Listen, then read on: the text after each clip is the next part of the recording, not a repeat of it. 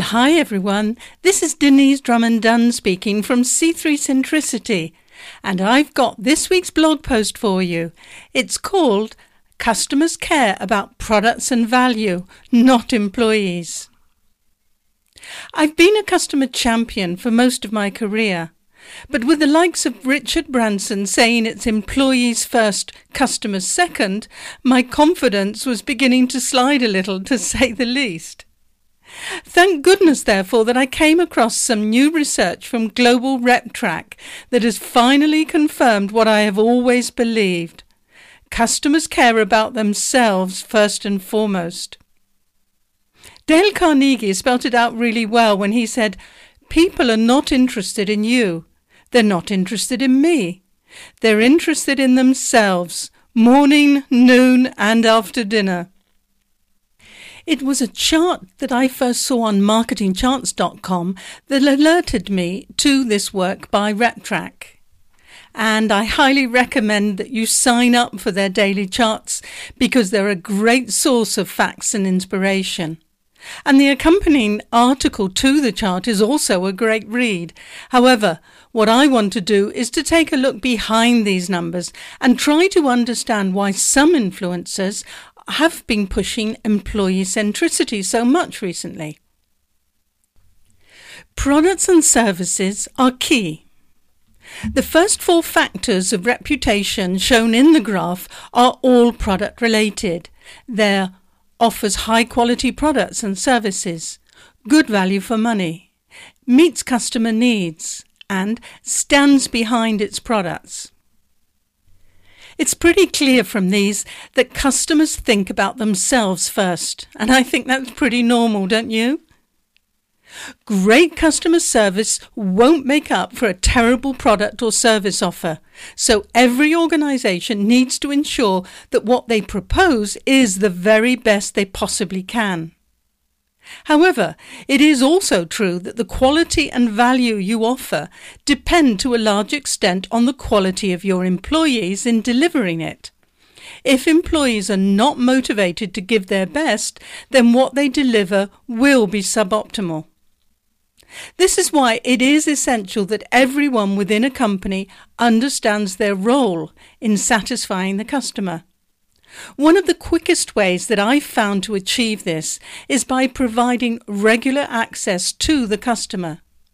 Once an employee sees and understands what they can do to increase satisfaction, they're more likely to do it.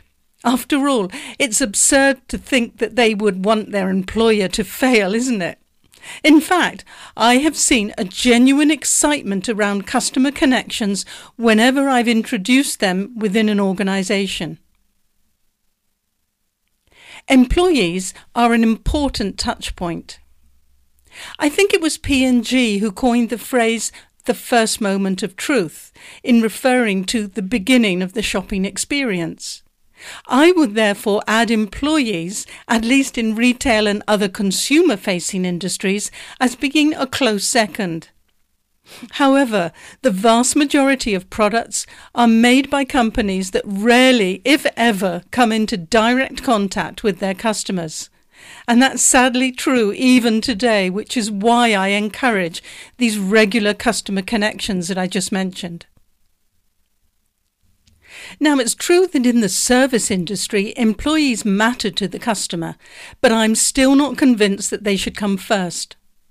I think customers will judge a hotel, a restaurant, or an airline based primarily on the product and value, just like in any other industry.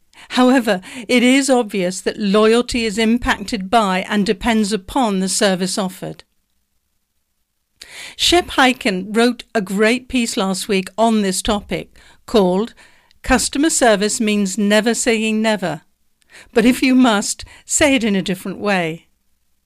And I would highly recommend the read, and you can find the link on the blog post. In it, he talks about the customer not always being right, but concludes with the old customer service saying, You're not trying to win an argument, you're trying to win a customer. As he says, you really can't win an argument with a customer. If you win, it means the customer has lost, and you could end up losing that customer. That's why it's important to hire the right people and then give them sufficient freedom to solve almost every issue for the customer. If you force them to follow a rule book of acceptable answers, then you will limit their authority to satisfy the customer. They may actually end up saying, We can't do that to the customer, which is sure to irritate them and won't exactly encourage loyalty. After all, isn't that what customer service is all about? Protecting the business's current and potential customers. Companies should be ethical. Going back to the RepTrak report, it is interesting to see that ethical and fair practices score above average, yet treating employees fairly and rewarding them appropriately score well below average. Again, this confirms that it is what directly impacts the customer that matters most to them. An organization's impact on society matters more to customers than their fairness to their employees. In other words, it's the higher order practices of corporate social responsibility that enable the customer to feel good about spending their money with a company. In fact, recent research shows that CSR, corporate social responsibility, has a direct impact on customers' purchase decisions, especially for women. Employees are still important. Coming back to Branson's position about the importance of employees, there is one of his comments that I do support. He said in an Inc. interview that unhappy employees can ruin the brand experience for numerous customers. Clearly, this is an extreme situation, and management should do everything to treat their employees well. That just makes good business sense. Unhappy employees will impact your product quality and the motivation of others, not just that of your customers. There have been many examples to confirm this, such as incidents involving FedEx, United Airlines, and Domino's, to name just a few. And you can click on their names in the blog if you want to be reminded about these famous customer service disasters.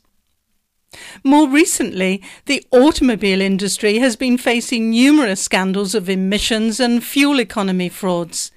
It seems that Volkswagen was not an isolated case, and since the scandal broke in September 2015, Opel, Chevrolet GMC Buick, Daimler, Fiat Chrysler, Mitsubishi, and most recently PSA and Renault have been scrutinized. Whether these were coordinated, isolated, or employee driven is still to be ascertained. I understand that when you're in business, your goal is to sell products and services to your customers, as well as make money for your shareholders. However, why don't employees ever ask the question about the impact of their behavior on the customer? And if that customer was their wife, daughter, family member, or friend, would that make a difference? Perhaps, but it shouldn't. As human beings, we should want to treat every other person fairly. At least that's what I think.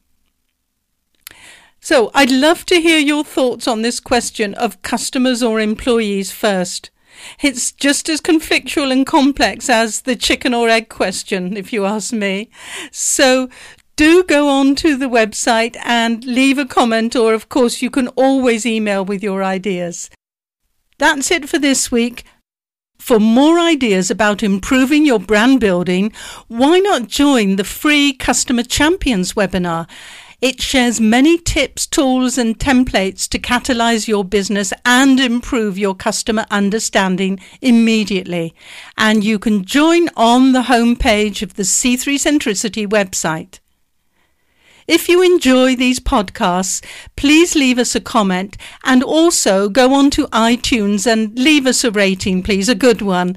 That helps us to get better known and also to continue offering you these regular podcasts. Thank you and see you next time. Goodbye.